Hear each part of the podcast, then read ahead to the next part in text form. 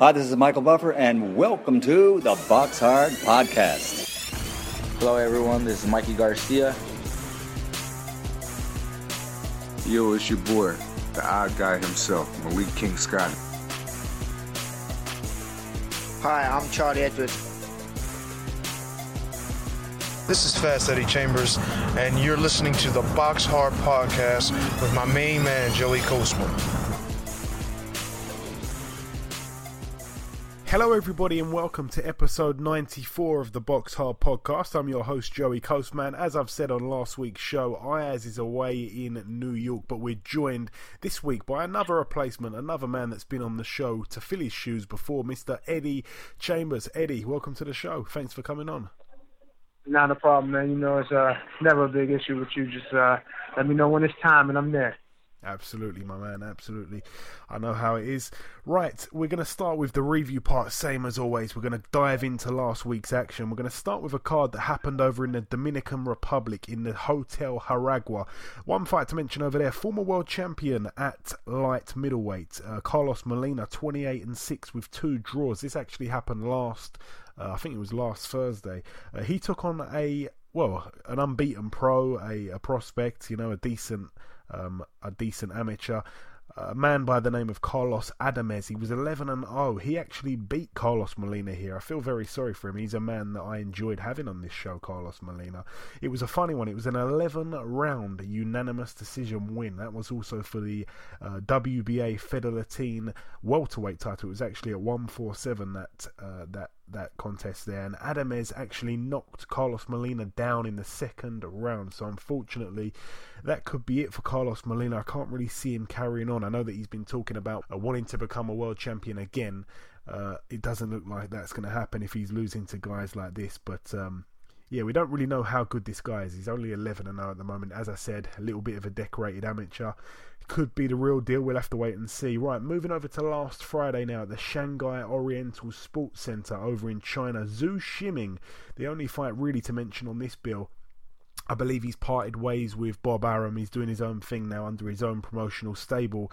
Uh, he was nine and one, and he took on Sho Kimura. He was also defending his WBO World Flyweight title. Zou Shiming was actually knocked out in round 11, so the double Olympic gold medalist uh, picks up another L here. His record now nine and two. He loses his WBO World Flyweight title. Sho Kimura, uh, he went into this fight with a record of 14 and one with two draws. Now 15 and one with two draws. I didn't know anything about him, and even still, I don't really know too much about him. I don't really know too much about these lower weights, especially down as low as flyweight. But um, yeah, you know, he got the job done in Zou Shiming's hometown, and as I say, a knockout in the 11th round. So really shocking stuff there from China. Moving over now to the Bowlers Exhibition Centre in Manchester, Lancashire. Again, not too many fights. We're going to try to whiz through them as quick as possible. Zelfa Flash Barrett on this bill. He moved to 18 and 0. Uh, he picked up a TKO in round one against Jordan Ellison, who was 7 and 10 going in now 7 and 11. Now Zelfa Barrett's a man I'm quite high on. I think he's really good. He looks really good. He looks like he's gonna, you know, to be quite promising in the future when we see him stepped up. But I looked at his record and I was shocked. He's 18 and 0, and 17 of his opponents have had losing records. So somebody told me at the boxing the other day that you know he really needs to step up, and I said, "Really, really, you sure?" And I checked out his record, and boy, oh boy, he seriously needs to step up now. 18 and 0, you know, he should really be talking. You know, he should really be taking on better opposition. So, yeah, I want to see him step it up, but. Um, a good fighter nonetheless. Also on that bill, Reese Cartwright. He was also 17 and 0. He got in there against a man called Rafael Chiruta, who was 12 and 39 with one draw. Proper journeyman. Well, Chiruta definitely showed up here. He stopped Reese Cartwright in the first round, the first round TKO. Cartwright was down from a right hook, and that was all she wrote. So a humongous upset on that bill as well. And Rafael Chiruta now 13 and 39 with one draw draw. Completely knocks out Reese Cartwright there, 17 and 1 now. And he's not even a big puncher looking at his record. So, um, shocking stuff there from the Bowlers Exhibition Centre in Manchester. Moving over now stateside to Tucson, Arizona, USA, the, the Casino del Sol. One fight really to mention from last week on this bill. Saddam Ali, he picked up win number 25. He's got one loss as well on his resume. It was a 10 round unanimous decision win over Johan Perez. He had a record of 22 and 3. It's now 22 and 4. He's also got two draws. That one was for the vacant WBA International Welterweight title. Now Saddam Ali picks up that strap. Moving over now to another card in the USA, this one over in North Carolina. One fight to mention on this bill, really, the return of Zachary Ochoa. He got stopped in his last fight by that uh, that undefeated prospect. Can't remember his name now. Um, it slipped me, but yeah, he returned to the ring. He got stopped in that fight. Obviously, he returned here with a win, a six-round unanimous decision over uh, six rounds, yeah, at welterweight against a man called Ariel Vasquez, 13 and 18. So, um, yeah, Zachary Ochoa now 17 and 1. And now moving over to the big one um, last week, the, the you know the main fight really of the weekend. I know that you was there, Eddie, in attendance at the Barclays Center, Brooklyn, New York, USA. I'm going to move over to the heavyweight clash first. We're going to be speaking to Big Baby Miller shortly in the show as well. I'm going to start with that fight. A former foe of yourself as well, Gerald Washington took on Big Baby Jarrell Miller. Jarrell Miller 18 and 0 going in with one draw. Gerald Washington 18 and 1 going in with one draw. Obviously, that only loss coming to Deontay. Wilder. No real shame in that. What did you make of that fight, Eddie? I know that you was there, of course. I, thought, I thought, honestly, I thought it was really interesting uh, contrast in styles. I mean, Gerald, uh, to be fair, you know, very uh, athletic and has obviously a bit of talent, but green in a lot of ways, and you know, underdeveloped in some others. But you know, obviously he's able to get the job done, and, in, obviously all these fights, with the exception of the wet Wilder fight, but uh, he faced a different kind of a situation. A guy nearly 300 pounds, basically 300 pounds, coming forward who can take a pretty good punch, and uh, a big, uh, well, they're a big enough puncher. And you know, even though his punches are fat, and you know he comes forward, and you know sometimes takes too many, it's really hard to keep a guy like that, a boulder like that, to get the momentum going forward. it's, hard to stop him. And I think that's end up, that ended up being the case. I think he was just in a situation where you know he got some momentum, and Joe kept going backwards. I think that was the biggest issue. Joe kept going backwards, kept trying to move, kept trying to create space, and not standing his ground enough. If he would have stood his ground a little bit more and been a little more comfortable defensively, I honestly think he would have had a much better shot at winning. I saw him buzz uh, Jerome Jarrell a couple times uh, with some uh, with some good shots and you know, you know little hooking rights and you know just different shots in general like that but he obviously recovered. And like I said, he's a big guy, so he was able to, you know, weather the storm and just kept coming and kept coming. And by the time the end of the fight came, it was just he was, you know, completely exhausted. And to be honest, I've seen Gerald fight, and I fought Gerald, and he starts to lose that fire and that uh, intensity, and, and to be quite honest, that energy uh, as the fight wears on. And, and with this fight, if you were looking to pick pick a winner, if you were to say, okay, well, if he gets to the second half of the fight, if Jarrell Miller was able to get to the second half of the fight and he's pressuring him enough, he'd have a shot at winning. And that's exactly what happened. Yeah, for those that didn't know, it was uh, it was scheduled for ten rounds, but it uh, mm-hmm. in in in round eight, Gerald Washington's corner pulled him out the fight. Now, what I actually saw of this fight, uh, it was it was actually shown on on Box Nation over here. Now, for me, I think that Gerald, as you said a little bit as well, Eddie, Gerald, and I've never seen him use the jab so effectively as he did in that Wilder fight. He shocked me in that fight. He's got a brilliant jab. Right, I don't care right. what anybody says. And when he got in right. that ring with with Gerald Miller, he just did not. I mean, he threw the jab out a few times, but we didn't see it. He was sitting in the pocket way too much. You know, Jarrell was a lot bigger, a lot physically, uh, you know, stronger. He just kept pushing him mm-hmm. back towards the ropes, and there was too much fighting on the inside for, for Gerald Washington. I think in some ways he got a little bit exposed. I don't think he fights well on the inside like that. And even you, Eddie, right. you know, you had him when when things were up close and personal, and, and he wasn't throwing the jab out. You had your, you know, you had your way with him a little bit as well. So mm-hmm. um, I think, yeah, on the inside, he's, he's got, you know, there's a bit of trouble there for him. Right. Well, you know, with him, he, like I said, this is what that underdevelopment shows. You know what I mean? As a fighter who's come uh, into the sport late, You know, there's a lot of times you see these guys take up the sport late, and they're athletic and they're talented, and they win fights, especially in heavyweight division. It's a little easier because of the size differences. You know, you can kind of get away with it, but when you get a guy who's nearly your size but has that development for a longer period of time and understands, you know, how to how to adapt to certain things and to do different things and pose a different problem. If you don't have that development, like Gerald doesn't really have it, so he doesn't quite understand how to stand inside and defend and, and slide in certain ways, and maybe even use his height. Even though you know, they say when you're close as a tall guy, you can you're a big target. But if you look at Riddick Bowe, Riddick Bowe's one of the best inside fighters of that generation, as well as fighting that range, and he's six five two, six six two. So it's not to say that uh, you can't be a good inside fighter as a big guy and also well versed defensively. And I think that's his biggest issue. He wasn't comfortable defensively. Everything was stiff on the inside. He was able to land some shots, but obviously that's going to happen when you got a big target like Jerome Miller coming forward. And he was expected to take those shots. I feel like he expected to take a, a, a beating to get in, but once he got in, they deliver one, and that's exactly what happened. And Joe just couldn't couldn't you know sustain any any enough offense to keep him at bay and that, that and that turned out to be the difference. Yeah, it was uh, it was a shame for Gerald Washington because he's he, you know I'm, I'm, a fan of his. He, he's a friend of the yeah, show, and real um, good guy, real good guy. Yeah, yeah. I was I was a bit upset for him, but you know on the on the, on the other hand, I do also have a bit of love for Big Baby Miller, who, as I said, will be joining us very shortly. So Big Baby Miller moved to 19 and 0. He's got one draw. Gerald Washington now um, 18 and 2 with one draw, two losses on the bounce for him. Uh, also on that bill, Katie Taylor, our very own, well, Ireland's very own, I should say. We've got a bit of claim to her for Eddie Hearn. She moved to 6 and 0. Her opponent was pulled out of, um, you know, of her fight by her corner in round three. Um, she had a losing record, but yeah, Katie Taylor really gets a little bit of a taste of what it's like to fight over in the States.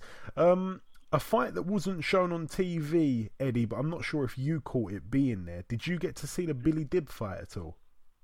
No, I didn't, I didn't get a chance to see the Billy Dib fight.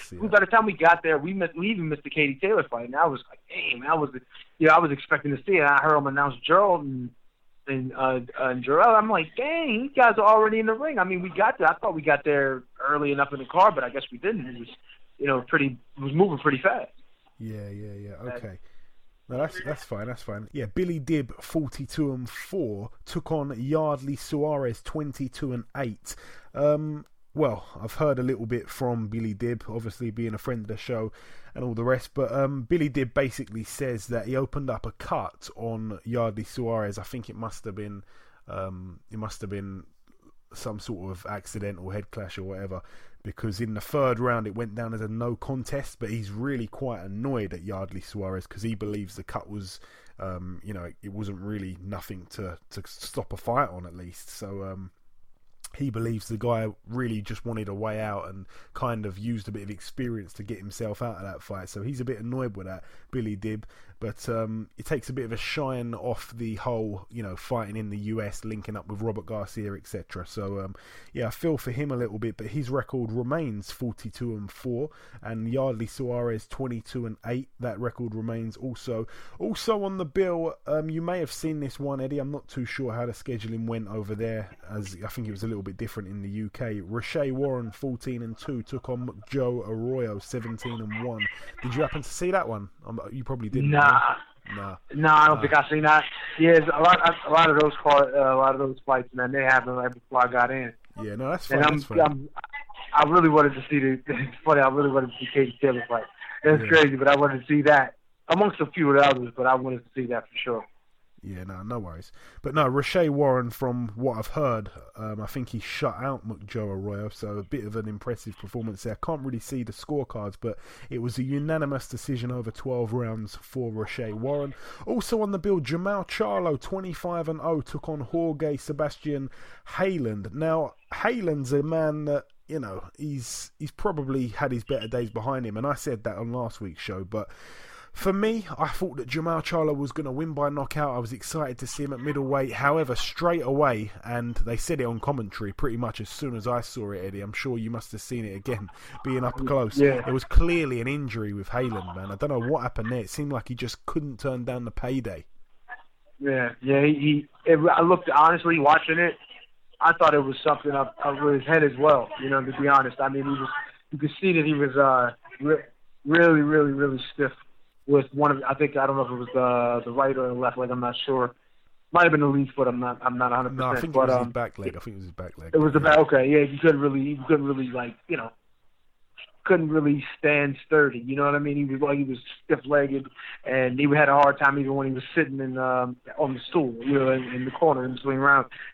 It just looked bad. Like I'm sitting there, like, these guys shouldn't even be fighting. And I said that, but, you know, nobody was really paying attention. Nobody really, you know, really thought of anything. They just like, look, look at that. Oh, Jermall Charlo looks great, and he's doing this, and he's doing that. I'm like, yeah, and and I'm pretty sure whether this guy was 100 percent or not, probably Charlie would have stopped him. There's no question. But the way he was able to, you know, the way he was trying to, you know, labor to get around the ring, stiff legs, basically like he was, you know, staggering already. It was just, you know, it was just not a good time to take that fight. I understand you, you don't want to turn on a payday, but your health is more important. And I think, uh, you know, I, I'm gonna say error in judgment, but um, he he definitely uh, he definitely could have sat this one out for sure.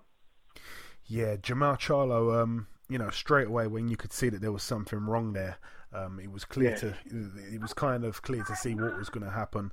I, um, you know, I fancied him by knockout, but I forgot. I looked at Haylen's record or Highland's record. Can't remember how you pronounce his name. I looked at his record. He'd never been stopped prior to this fight. So, I've Wow, been yeah. when I saw that, I thought, mm, you know, maybe he will end up lasting the distance because we hadn't seen obviously Charlo at 160, but no, with the injury, Right. he- I think he did well really to, to go to the fourth round. He was obviously down in round two, managed to uh, get up and get through that round. Also round three as well.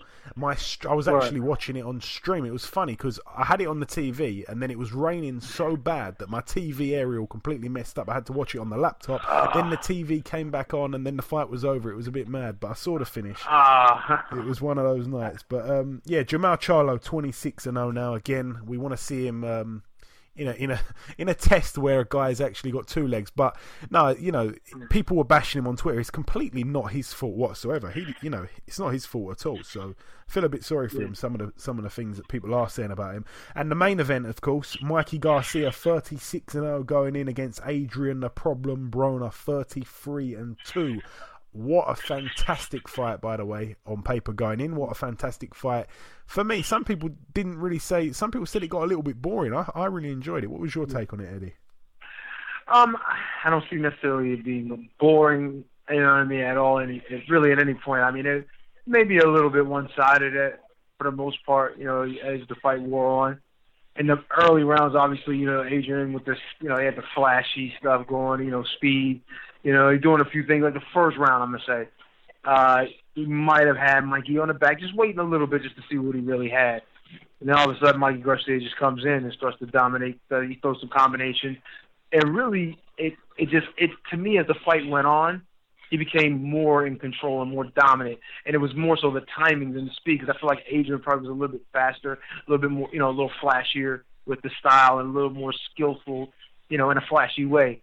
Like he can do some really really nice things, and you know, if he if he can be focused. But I think when he saw that Mikey wasn't going anywhere and that he kept that razor sharp focus and determination, and he has really, really, really good. Like he mentioned it in the post fight interview, he has really good, uh, real good eye for timing. You know what I mean? So he was able to really cause a lot of issues for Adrian Broner to feel really feel out the range. You know what I'm saying? He was missing on some of those shots that he, you would thought you would have thought that he would have been able to land. You know what I mean with the speed advantage, but he was able to catch a mid mid punch sometime. You know, counter punch him well. Then Adrian, I think he had his his I think his his plan as the fight wore on was a little bit you know foolish in a sense because then once you once you give a guy who's coming forward and is good timing and good at range and things like that, and you continue to go backwards, you get, eventually you're going to back yourself into a corner or to the ropes, and that's just going to give him the opportunity to hit you where you can't move. You understand what I'm saying? He's able to cut you off. He's able to corner you. There's really not a lot you can do, but either cover up or try to slip, and that's wasting a lot of energy defensively when you really don't have to. You know what I'm saying? If he would have, if he would have started to try to walk him down a little earlier, uh, Adrian Broner, as he as he did, you know, late in the fight, like the last few rounds, I feel like he would have more success doing that as opposed to trying to move and and, and box from the outside. I just feel like he gave Mikey too many opportunities to throw combinations. And and and going backwards and gave him more momentum. And I think at the end of the day, that's what turned out to be the, the biggest difference. And uh, I felt like what and what I thought was like a pretty dominating uh, performance by Mike Garcia. Yeah, I remember actually when the fight um, you know, first got announced, I think it was Eddie. I think you did the show with me, and we gave our predictions, and we both predicted Mikey to win. And I really thought right. that he would win on points. I mean, I actually, yeah. um, I predicted that. I even put a little bet on that. I, I didn't yeah. see him being able to stop Broner, to be honest. I thought that it was always going to be points. I actually scored right. the fight, so I want to just read out my scorecard. Uh, the first round I thought was really, really even. I actually gave it a 10-10 round. I think it was a share really. Right. For the next one, two, three, four, five, six, seven rounds, I gave all to Garcia, and then I gave yep. the nine and tenth to Broner, uh, the eleventh to Garcia, and then the twelfth to Broner. So I've been a little bit lenient there to Broner. Some people saying you know he shouldn't have even got that, but I gave it yep. all in all. It was uh, one one seventeen to one twelve in favour of Garcia. So I basically gave Broner three rounds and a share of a share of uh, a fourth. So um, right. yeah, but uh, my my take on the fight, really and truly, I think obviously you know this is this was such a great win for Garcia because he finally gets that standout, beautiful name on his resume. Um, the way he beat him was just unbelievable, really dominating, and you know it was funny at the end of the fight when when Adrian Broner got interviewed, and it was a horrible interview by the way. He really showed that that you know that yeah. that really sort of st- that side to him that's just so hard to like, and um, right. you know, he he said it was it was uh, he actually said it was like cat and mouse like as if he was trying to chase mikey around the ring i don't know what fight he was watching because it was the complete other way round and um, mm. yeah mikey was just as as you say you know broner was backing up all the time when he did come forward and and let mm. his hands go in some of the later parts of the of the fight you know he looked good doing it but i just don't think mm. he you know, I don't know, I don't know, I don't know what it was. I don't want to say his head wasn't in it because I think Mikey was so switched on. You know, maybe mm-hmm. that that long layoff, maybe it played a little bit uh, of a part in the later rounds where he may have slowed down a little bit. But those first few rounds, those first sort of six, seven, eight rounds, Mikey was just punch perfect. Didn't make any mistakes. Mm-hmm. So switched mm-hmm. on. You know, he's just he's a sensational fighter, and as as you even said as well before, Eddie, really and truly, he's a top five pound for pound fighter. I remember you saying that last yeah. time. You know, he really yeah. is. So um, yeah. I feel you know I'm, i feel very happy for for, for Garcia because he finally gets that that marquee name.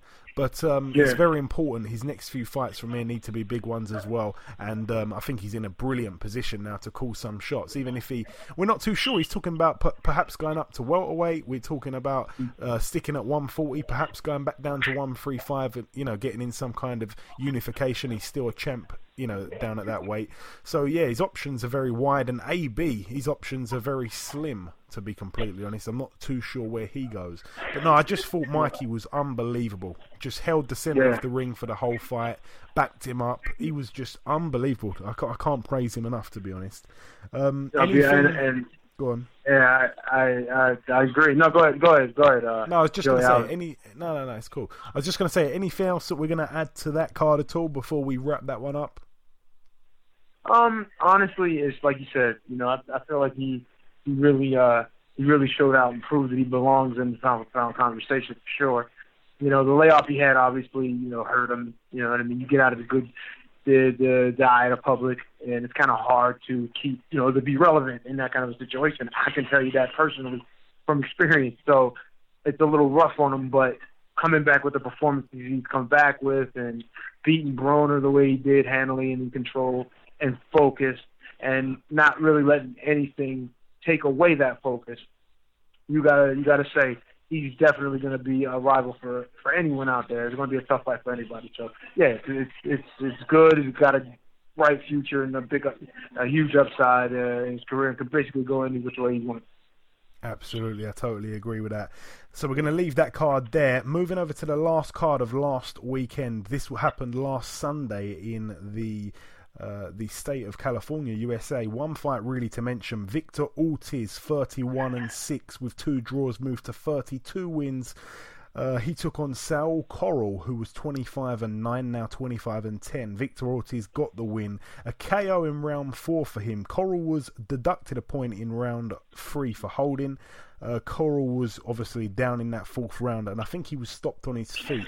Every single fight Victor Ortiz is in, it always is pretty much exciting. Whether he's gonna, you know, whether he's gonna turn up or not. Sometimes he gets knocked out, he knocks people down, he may quit. It's always very exciting when Victor Ortiz is near a ring, and that really wraps up the reviewing part of the show. That's all from last weekend. It's now time to welcome a man that was part of the fights last weekend in the heavyweight scene as well. It just fits the show perfectly. It's now time to welcome guest number one. Ladies and gentlemen, please welcome the undefeated heavyweight contender. I think last time he was on, I called him a prospect. Now I consider him a contender for sure. Mr. Jarrell Big Baby Miller. Jarrell, welcome to the show. Uh, what's up, man? Thanks for having me again. Hey, it's always my pleasure, Jarrell. You know that. So, Jarrell, you took on Gerald Washington on the undercard of Broner versus Garcia on Saturday night. Firstly, however, I want to touch on and I want to mention the the weigh in the day before the fight. You obviously weighed in at 298 pounds. It was the biggest fight of your career, and you weighed in your career heaviest. And I said it on last week's podcast. I said that it would be interesting to see what weight you came in at, and I was hoping you didn't come in too heavy. And when I saw what you weighed, I honestly thought you'd shot yourself in the foot, so to speak. Uh, but I was I was so wrong. So, Jarrell, firstly, why did you end up weighing that much? Um, you know, like I said before, you know, everybody's built differently. Um, when I told people I lost 30 pounds, they thought I was gonna come in like 270 or something. But I started training camp about three, three, three thirty. You know, and uh, it, it was heavy, man. I was heavy. I was powerlifting. You know, eating a lot of heavy carbs and starches, and I had to stop all my weight training for about uh, two months, a month and a half to really get this weight down really fast. And um, monitor my energy levels, and uh, it was it was tough. It was definitely tough. So you know, you know, main thing we worked on was punch output and cardio for this fight. And um, you know, I could have went the full ten rounds, no problem. But you know, I already knew that once I put the pressure on him, I was gonna fold him. You know, uh, that's what it really came down to. You know, I didn't want. I was really aiming for about 285, two 285, 280. But I got sick about two and a half weeks out from the fight. Um, I had salmonella poisoning and then I had like a crazy ear infection a couple of days after that. It was it was a tough camp. It was nowhere near easy. Um, you know, uh, I say my main thing was being mentally focused and, and, and ready to go to war. And obviously, again, coming in at a weight like that, um, you know, the it'd be quite clear. It's, it's quite an obvious thing that usually you'd tire down the stretch of that fight, obviously carrying that weight. But I will say this: I've mm. got to also throw in there that I've always thought Gerald, as much as I like the guy, I don't really think he's got the best stamina. I think he tires um, quite quite rapidly after about four or five mm. rounds. So you seem to come on strong. I just thought that was a uh, an interesting point there. And Gerald, in my opinion, played into your hands in this fight by staying in the pocket too long. He's got a good jab when he uses it. He stayed on the ropes for too long there, and there was one point in the fight, and Gerald's a big guy, but when he tried to push you back, I remember he just put his glove on your chest and tried to push you. You just stood still like a statue. What did you make of the whole fight, Jarrell, and did it go the way you expected it to? Um, it went exactly the way that I expected it to go. Um, like I told people, um, I had him hurt in the third round, and he said he was going to bring it to me. So I said if he brought the fight to me, I'd get him in three or four, four, four rounds. But if I had to go chase him and get him, it'd be seven and eight. You know, and I got him in eight rounds. Um, I told people, man, like I'm a, I'm a big guy, I'm a behemoth, but I'm a thinker as well. I see shots. Um, I took a couple just just to break his confidence a little bit. Um, you know, and I dropped my hands uh, now and then, slip his jab, and um, hit him hit him with a bunch of jabs as well. Um, like I said, it was more it was more of a fun fight for me. I got some round, I got some really good rounds in um, that I really needed because the fight before that I only had three rounds and 11 month layoff those was, was a lot of things that I, I wanted to do in this fight, and I got it out the way. Um, you know, I'm right back in the gym again. I started hitting weights yesterday, so uh, you know, I am nowhere in hell gonna be over 300 pounds again. Um, but uh, my main thing right now is to be, you know, 100% big baby, um, and just you know demolish everything. Demol- I mean, demolish everything. Every person I want to get in there with, I want to demolish them. I want to make everybody quit, run, hide, jump over a fence, call the police, run to their grandmother's house, hide them in the bed, because I'm coming and I'm here. In your opinion, Jarrell, can Gerald come back from these two losses back to back now? Albeit one of them, of course, was at world title level. One of them was to you, who could go on to become a world champion, of course. So you don't really know how bad these losses are. Um, yeah, most definitely. I mean, uh, I'm definitely gonna be a world champion, hands down. I ain't worried about that. Um, I, I think he definitely can bounce back, uh, but he has to get you know pick easier opponents to just help build his not only his confidence but get his skill level. Um, spar guys that are that are that are that are, that are just killers and monsters. You know, he can't spar some of the timid guys that he's been sparring. Um, guys that kind of run and you know throw punches to keep you off, like you know Charles Martin and and, and um, you know Malik Scott, and some of the other guys. He got to spar guys that kind of want to bring it and really try to hurt you in sparring sessions, you know. And that's the only way that's going to make you really grow, you know. I spar with Olympic champions, and they they start off good for about two, three rounds, and then after I put the pressure and I start really whooping their ass, they understand that you know amateur experience is a lot different from pros. You know, it's, it's, it's a big difference, and you know, and I I tell guys all the time, you know, uh, never judge a book by its cover. You know, and and I made that mistake one time in the amateur, I almost got my ass whooped. But as I got older, I realized that I was the same kid. I was the same book that people were judging as well.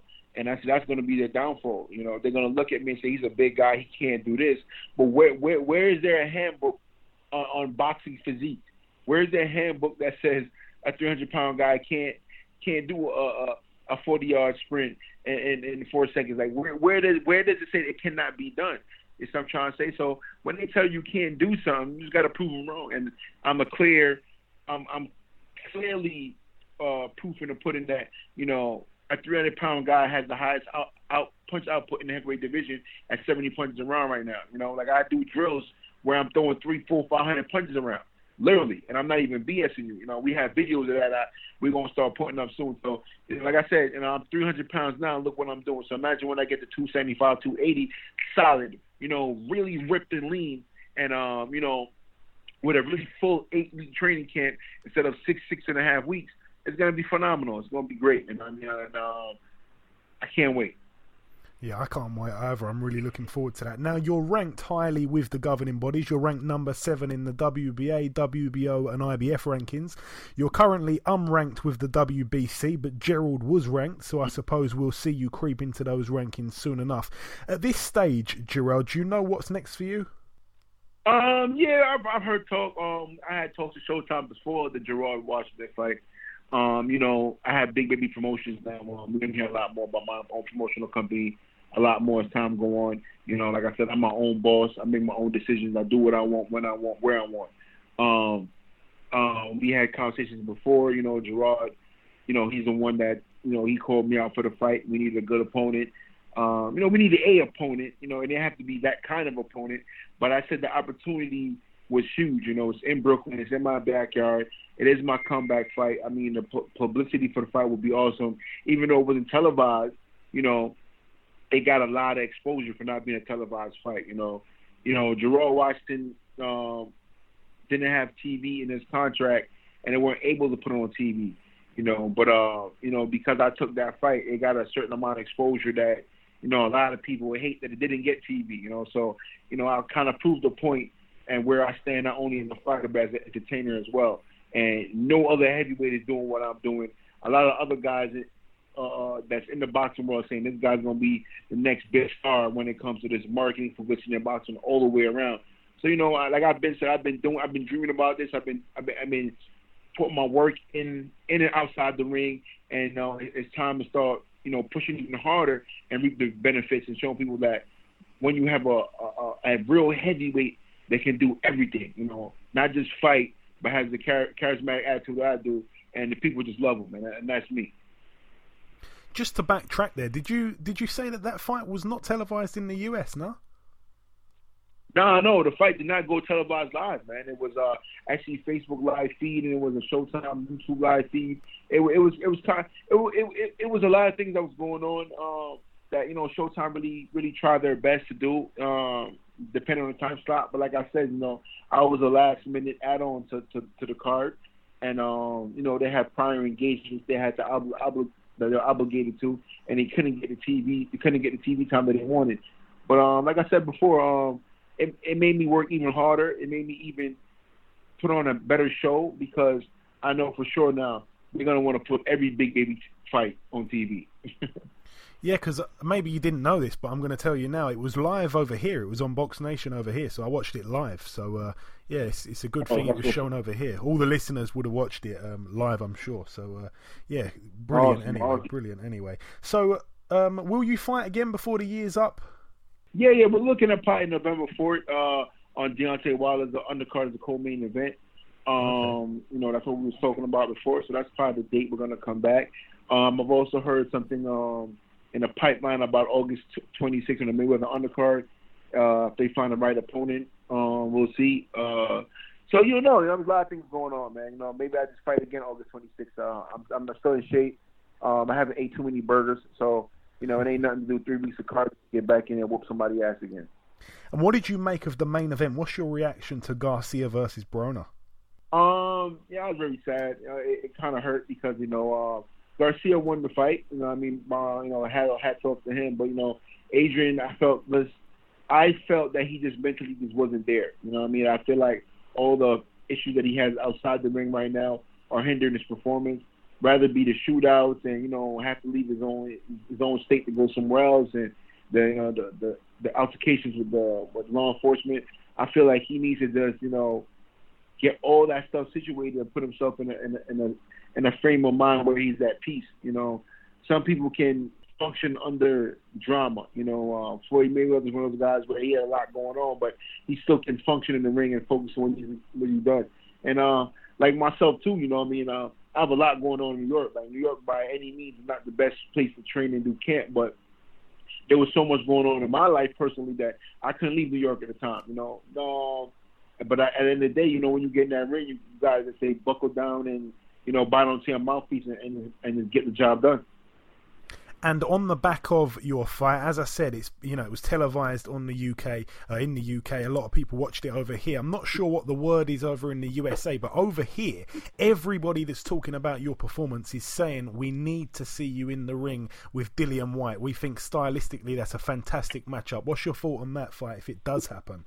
Yeah, most, most definitely. I'm actually, I'm actually, I'm gonna, I'm gonna, I'm gonna be uh, vocal about the whole Dillian Whyte situation real soon. Um, like I said before, I'm just working on some stuff on the business side, and I'm still calling his punk ass out because he, he, he don't like people, people, people don't understand. They, they seen that fight and they think I'm just a straight slugger. And if you don't know, I can box my ass off, and I haven't really had the opportunity to really box people, box guys yet because some of them are just so soft that I don't really have to box them. I can just walk them down for a couple rounds and beat them up, you know.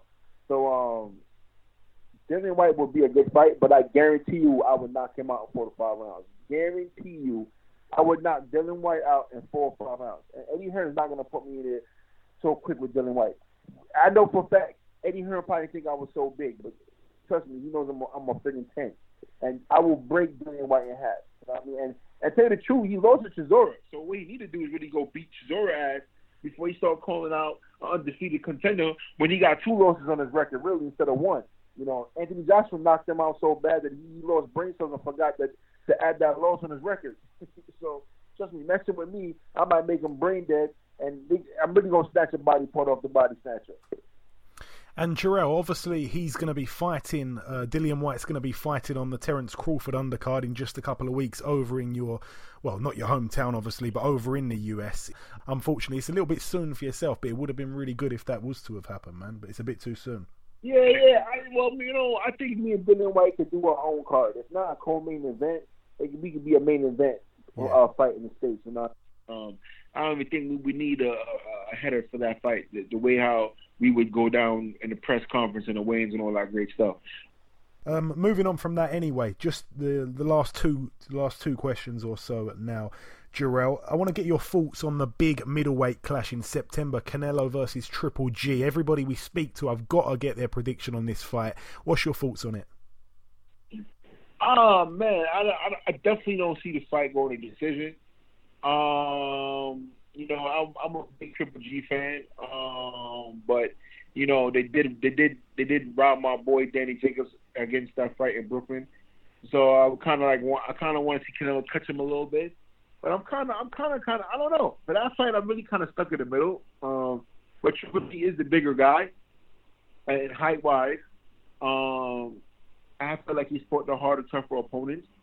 But uh, he, but he still had, he's still an older guy, and he does have a little more mileage on him compared to Canelo. Um, I mean, we'll, we'll see. You know, I don't, I don't really know, don't really have a, a, favorite in this fight. Um, I know one thing though is going to be a barn burner, and somebody's definitely going to get hit with some shit.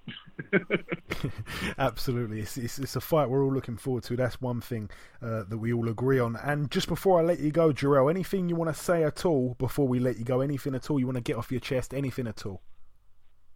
Um, you know, uh, do your research on these fighters, man. Just don't be quick to jump on the bandwagon and and uh, criticize fighters. You know, you know, Gerald was a tough guy. Uh, Washington came to fight.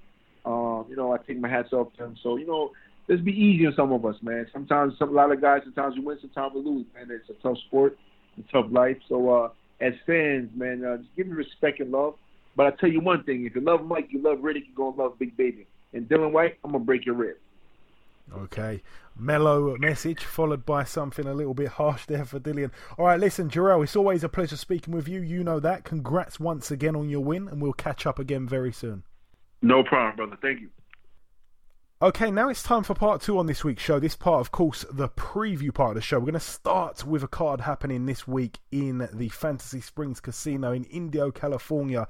Uh, so many fights gone on in the state of California in the last seven days or so. So, uh, yeah, big up to California. On this bill, Vyacheslav Shabranskyy, 18 and 1, takes on a man called Todd May. I don't know anything about him, but he's 10 and 0 with one draw. I thought I'd mention that. Jonathan Navarro also on this bill. His record 10 and 0. He's in an 8 rounder against Angel Sarinana, 7 and 6. Should be a decent win.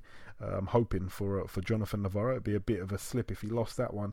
And also the main reason we're mentioning this bill, Mauricio Herrera, 23 and 7. He's in a 10 rounder at welterweight against Jesus Soto Karass, who is uh, 28 and 11 with four draws. We're going to stand behind Mauricio Herrera here. He's a friend of the show. I think he was one of the first um, world champions we've had on the show, actually. So uh, been a while, actually, since I spoke to him. So we must reach out to him in the near future. That's it for California. Moving over now to the MGM Grand in Detroit, Michigan, USA. One fight to mention on this bill Nikki Adler, 16 and 0. She's the WBC World Female Super Middleweight Champion. Uh, she's in a 10 round contest. That's, of course, 10 two minute rounds against the well America's very own Golden Girl Claressa Shields 3 and 0 both girls undefeated. Obviously it's a huge step up in class in the pro ranks for Claressa Shields.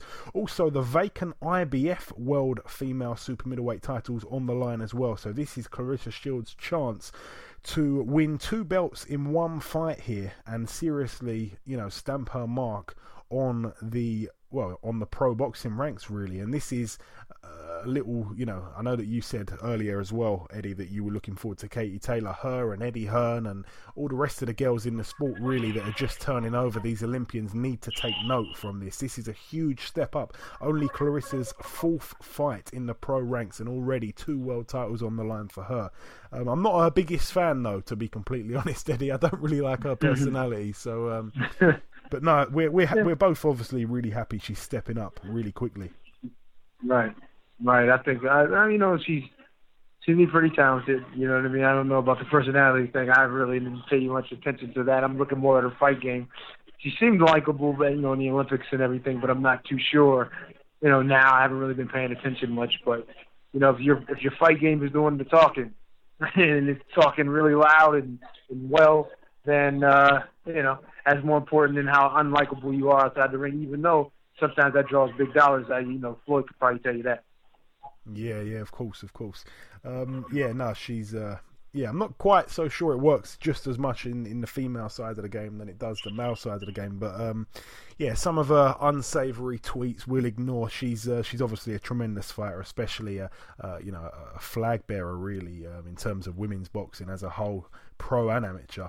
But we're going to leave America alone. We're going to move over now to India. One fight to mention over there Frank Warren prospect Vijender Singh, 8 0. He takes on, oh, this is going to be a challenge. A man by the name of Zulip Kerr. Maim Tiali, 8 0. So both men 8 0. Somebody's always got to go. Um, the opponents actually got one blemish on his record. It's just a draw. This one's also for the WBO Asia Pacific Super Middleweight title and the WBO Oriental Super Middleweight title. Both belts, if I'm not actually mistaken, I think they may belong to Vijender Singh, so it could be a defence of his titles here. But it's in his hometown of India. Um, he's actually quite talented. Um, this guy Eddie, you probably haven't heard of him, but he's like a policeman, a Bollywood actor. He's a he's a, he's now a boxer. He's done it all. He's he's like a hero over in India. So um, all the very best to him.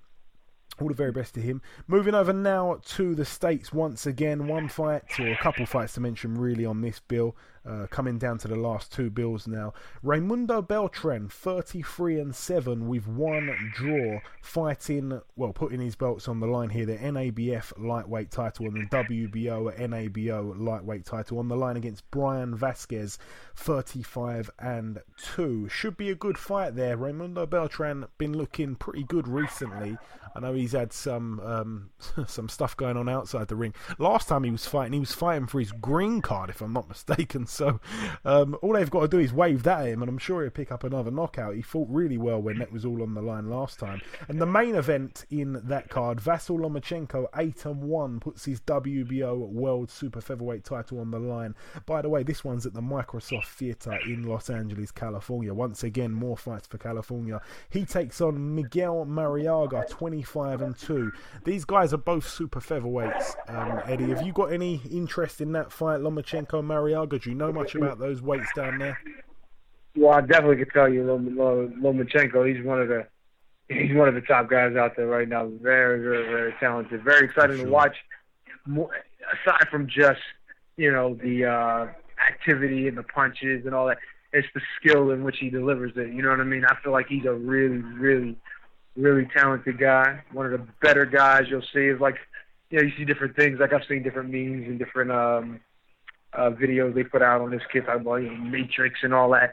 Well, he's really, really good at making the basics look, you know, extra. You know what I mean? It looks like he's doing more than some basic things, but he's really talented in making it work. Angles are perfect, and if you look at Gary Russell, who's the guy that he beat, Gary Russell to me is one of the most talented guys in that division, or in the division that he previously was in. If I'm not, um, I'm not sure if that's the case, uh, but he beat him pretty easily. You know what I'm saying? Like he controlled the fight, dominated the fight, and it's crazy because Gary Russell is one of the most talented guys you'll see. Speed, you know, power, ability, all of that's just oozing out of that kid, and then Lomachenko makes him look average. That's the kind of guy this is. He's a really, really exciting guy to watch going forward. I don't think there's going to be many guys that could challenge him. Although I would love to see him in, uh, against Guillermo Rigondeaux. That would be awesome to see because those two guys are both extremely high levels uh, of talent. Maybe even not the highest level in boxing to, in boxing in uh, today. And I don't want to say including Floyd Mayweather, but they're right there with him. You know, and that's and I know that's saying a lot, but these guys are right there. Yeah, I totally agree. I totally agree. This guy M- Miguel Marriaga, he's uh, he got beat by Oscar Valdez, which is you know there's no shame in that. But I think some people are a bit annoyed with this fight because I think they think it's going to be pretty one-sided. Hopefully, the one thing about Marriaga is he can bang, so hopefully we see him land um, a couple of shots on Lomachenko. But yeah, Lomachenko is very talented, as you say. He does the basics tremendously well, makes it look easy, unbelievable hand speed, unbelievable footwork. He's got it all. Um, I've even seen him walk from one corner to the other corner on his knuckles in some kind of handstand thing. And I also saw him Wow. the other day shadow boxing on a skateboard. he Oh, can do it all. Lord, He can do it all. yeah, that's that's that's, that's, that's telling you something. That's telling you something about his his his time he spent in the gym. But go ahead. I'm sorry. Go ahead, Joe. it's cool. Yeah, that's it for California. Um, moving over now to the card that is happening, the final bill to mention. One fight that's happening over in New Jersey, USA, at the Claridge Hotel and Casino. Uh, one fight to mention on this bill, really, a man that's kind of gone under the radar a little bit. China's very own Zhilei Zhang. He's 16 and 0. He's six foot six. He's a southpaw, obviously undefeated. Um, he's an Olympian as well. Uh, he takes on a man called Nick Guivas, who, if I'm not mistaken, was knocked out. I think he was knocked out by BJ Flores. So um, yeah, I think that's it could be a little bit one-sided there in favour of the Chinaman. Right, that's it for the previewing. Now, usually we do the news in the middle of the show. There's a, just a couple of bits of news I just want to quickly mention. Uh, two little pieces of news before we wrap up the show, uh, wrap up the talking, I should say, and bring in the the second and final guest. Um, Ryan Burnett, the IBF World Bantamweight Champion, he will be unifying his title against Zhanat Zhakiyanov, the WBA Super World Bantamweight Champion. That fight is going to be taking place in the SSE Arena in Belfast, Northern Ireland, on the 21st of October. So it's great to see Ryan Burnett in his first you know, his first fight since being champion. You'd think he might take an easy defence. Boy, oh boy, he's taking on a man that's, you know, a champion. He's taking on a guy that is going to be unifying with, and this is actually the man that um, that beat Rau'shee Warren in his last fight, which was earlier uh, this year in, in February. So this man's got a win over Rau'shee Warren, who we mentioned earlier. Now he's going to be taking on Ryan Burnett. So that's a really great fight. I'm happy that Eddie Hearn has made that one. Uh, record is 27 and one. He's from Kazakhstan, and Ryan Burnett 17 and 0. So I'm really looking forward to that. And also the kind of circus fight, I guess. We haven't really mentioned it too much on this podcast because, you know, we're proper boxing people. We don't really like to talk too much about these mismatches. But um, Floyd Mayweather and Conor McGregor, that fight obviously taking place um, in about three weeks' time at the end of this week. That will be taking place on Sky Sports box office over here. So Sky have outbidded BT Sports and Box Nation for that fight. And it will be shown on box office at a price of 19.95. So it's up the UK fans if they're going to buy that, if they're going to pay that price. But the price is a lot better than the price over in the US, Eddie. I'm sure about that. No, yeah, absolutely. I think it's it's probably going to be upwards near one hundred dollars, to be honest, or something like that. Like some some crazy like for the Pacquiao fight. I think that's what it was. It's like you you just look at it and say, man. I mean, the Pacquiao fight I can understand. This one, I don't know. May, I don't know. Maybe it won't be that expensive. Maybe sixty, you know, but anywhere above that point is a little bit too rich for me at this point, man. I I want to see proper fights, like you said. And no disrespect, I mean, I think Floyd Mayweather was great, uh, one of the obviously the greatest of our our, our era. Uh, and Conor McGregor is probably one of the greatest of, his, of our era in MMA, but he's not a boxer. And you know, he's coming from basically being an amateur fighter to fighting the best professional fighter of this generation. It just doesn't make sense. But hey, you know, whatever. whatever sells. Whatever sells, that seems to be the case. Obviously, we all know the old saying, "Boxing is a business." Right. Yeah. Uh, that will that will conclude all the talking. Just before we bring in guest number two, I just want to uh, you know, do the usual. Eddie's obviously got somewhere to be, so I want to thank you very much, Eddie, for obviously taking part in this week's show. It's uh, about the third or fourth time. It's always great sharing the uh, the whole show with you. You always come on. Don't just do a, a, little piece. You're you're here for the whole duration. So once again, thank you very much for taking part in this week's show, my friend. No problem, man. You know you're my main man. You know all you gotta do is ask and even sometimes you don't have to do that. I might just pop up like, "Hey, you don't you don't need me to show this week?" no, no. But um, no, it's great, man. I enjoy it. You know, I like to talk, so why not? Excellent. Thank you very much, Eddie. Right, before we wrap up the show, there's one last thing to do, and that, of course, is to bring in guest number two. Ladies and gentlemen, please welcome the former Commonwealth and WBO European champion and current British champion, Mr. Liam Williams. Liam, welcome to the show. Thanks for having me, Appreciate it. Hey, it's always my pleasure, Liam, especially with you. So, listen, last time we spoke, it was just before your last fight for the interim WBO world title against Liam Smith. Now, I'm going to be honest, and I'm, I'm not saying this just because you're here. I actually had you winning that fight, but I thought Liam Smith was coming on strong, but I still had you winning at the time of the stoppage. Now, there were so many things wrong with that fight. One of the most damning things in the aftermath was the fact that because Liam Smith didn't make the weight, if he would have won, which he ended ended up doing, he would have probably been elevated to the full WBO world champion by now. And because he didn't, Miguel yeah. Cotto's obviously now fighting for the vacant title. He shot himself in the foot a bit on that one. Do you want to say anything about that brilliant fight before it ended the way uh, nobody wanted it to? Do you want to say anything about that fight just before we move on, Liam? No, no. Um, uh, you know, only that um, you. I believe you give a pretty good assessment. It was like those. I believe those quite quite a couple of them more than what judges actually had it. Um, yeah, you know, he's coming on strong. Liam, he always does. He's, that, he's that type of come forward fighter, wave people down. But um, we we prepared for that. So um, you know, it, it was never it was never a massive shock for us. Yeah, yeah, okay, fair enough. Now, myself and you, we both spoke at the Copper Box show a few weeks ago, and you said that the rematch was looking like being in October. It's now been signed for October the 28th in Manchester. How happy are you that the rematch is on? I always felt that the rematch must happen, but I wasn't sure Liam Smith would want to do it again, but credit to him, he's agreed to it. Yes, uh, Neil, I don't, you know, um, although, uh, although I don't think he was like kind of worried about me personally. Um, I just think, you know, I suppose he could have gone. Uh, the fight ended in a bad way, which it shouldn't have. But at the end of the day, he still won the fight, so he could have moved on. Um, so you know, credit to him for, for doing it again, and uh, you know, really looking forward to it. And do you believe the rematch is going to be a lot different to the first fight, or do you reckon it'll be quite similar in many ways? Um, I think it'll be very similar in, in a lot of ways, to be honest.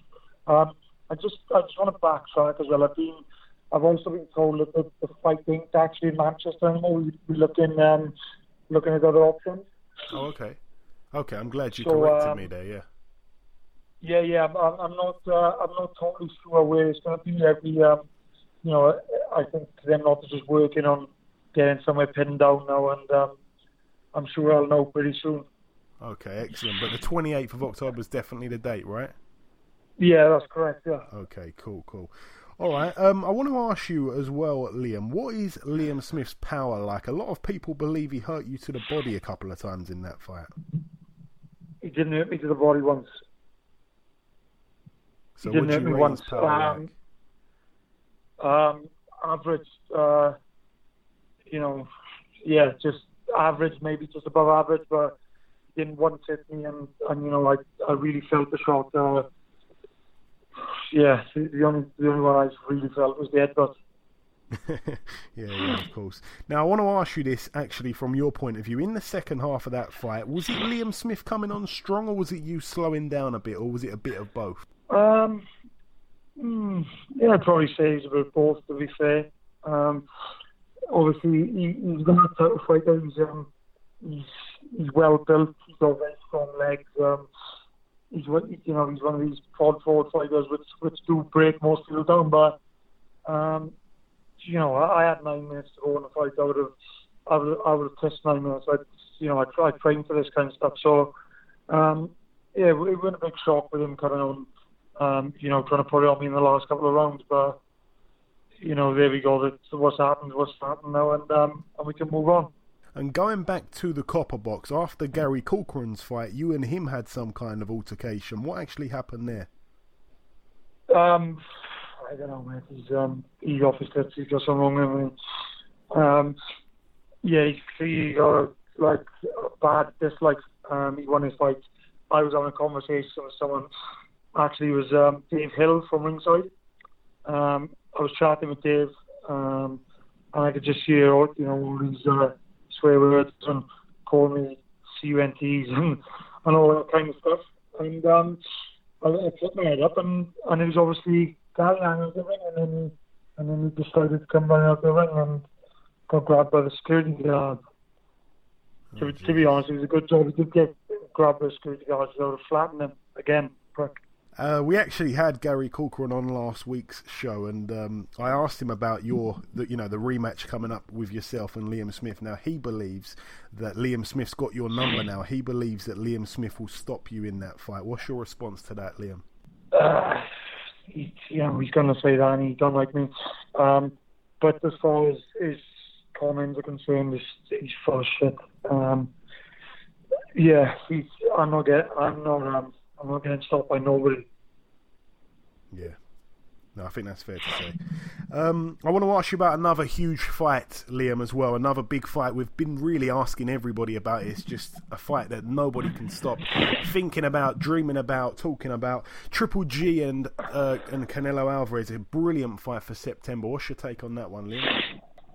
Yeah, it's, um, it's one of the best fights out there. I, I can't believe all the all the hype surrounding the uh, Mayweather McGregor fight. um, when you've got when you've got real fights like this happening. Um, and another one is Cotto and Kamegai. Um, you know, it's, that's that, that's a good fight, um, and it's on the same night as, as Mayweather, so that's going to be really overlooked, and I don't think many people are going to watch it. And it's just really, it's really bad, I think.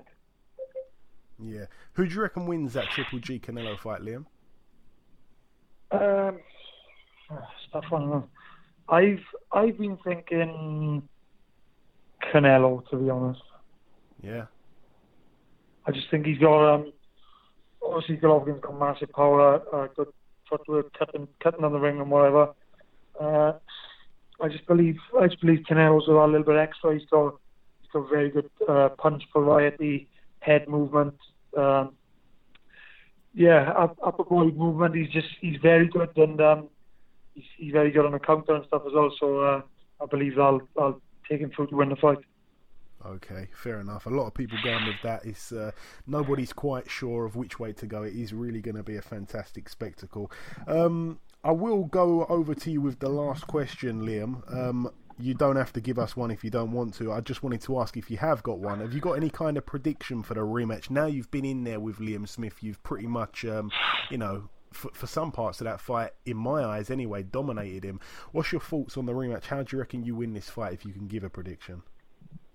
Um, I, I think uh, I just want to come away with a win. I don't care how or what I have to do for that win. But um, you know, I can change. I don't believe Liam Smith. Um, he's been fighting the same way for for a long time, and you know he's twenty. What is he? Twenty eight now, maybe. Um, he's not gonna. He's not gonna change overnight. He's he, he's stuck in that way, you know, and he's not changing that. So. Yeah. Okay, my man. Well, Liam, it's, it's always good to speak to you. Best of luck for camp, and I cannot wait to see you back in the ring come October 28th. Really looking forward to that. Thanks for giving us some time, my friend. Yeah, thank you very much, mate. And um, yeah, I really look forward to myself, and hopefully be a great fight like last time. Cheers, buddy. ta Okay, that wraps up episode 94 of the Box Hard podcast. I've been your host, Joey Coastman. Ayaz Sumra was not with us this week, but instead we were joined by the heavyweight world title challenger, Mr. Eddie Chambers. A big thank you to our two guests on this week's show, the hard hitting, unbeaten big baby of the heavyweight division, Mr. Jarrell Miller, and the exciting yet down to earth British light middleweight champion, Mr. Liam Williams. As always, the biggest thanks of all, though, goes out to the very loyal listeners. We've attracted so many over the years, so thank you very much once again for listening to this episode. Enjoy your weekends, people, and we'll see you next week.